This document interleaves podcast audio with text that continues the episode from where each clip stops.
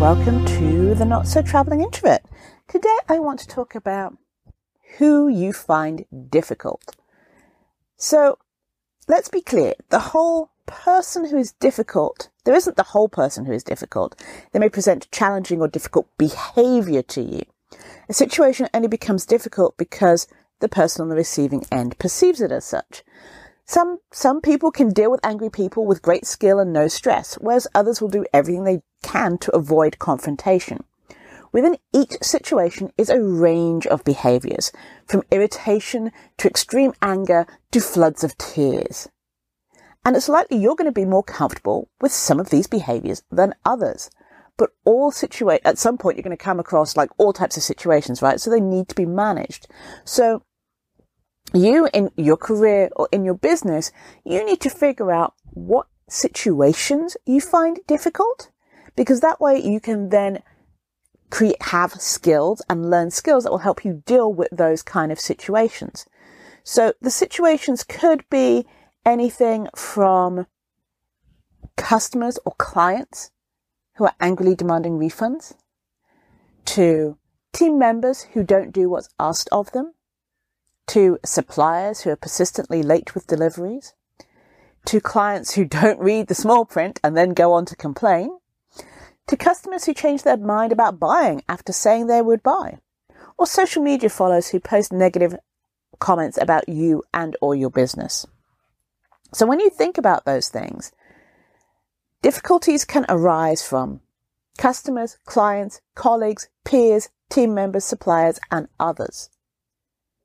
So when you're thinking about most challenging situations, write them down and think about how often those things happen and see if there's a pattern emerging.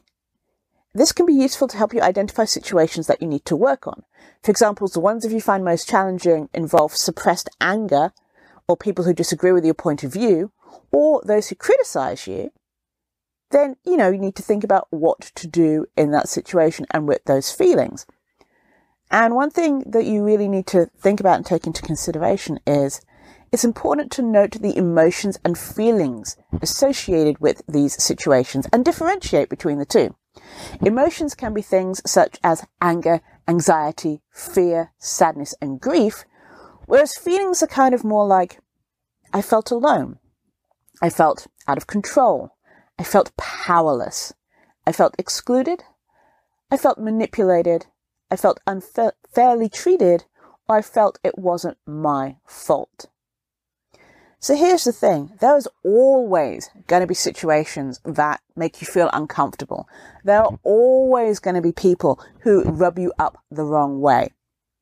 But what you need to consider and keep in mind and think about for personal development is how you react and how you feel, how you deal and decompress uh, with those kind of situations can make a huge difference to the amount of stress that you feel in your life.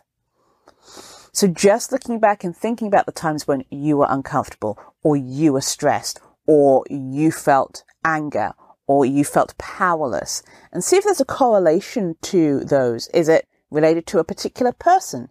Is it related to a particular type of transaction? Is it related to your work only? Or is it personal as well? Does it also involve other people, other things, situations, time of day? Were you hungry? Were you hangry? These all make a difference and it's all about learning more about you.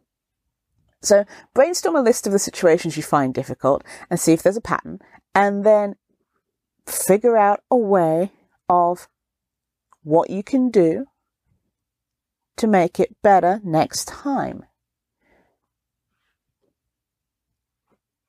And maybe you dealt with it well. There's nothing, you don't have to look at all the negative ones. Maybe you did something well and you dealt with something well. And if that's the case, assess how happy you were with the outcome and what you would have liked to have done differently. Because this all makes a difference in the long run. Thank you for listening. This is Janice at thecareerintrovert.com, helping you build your brand and get hired. Have a great rest of the week.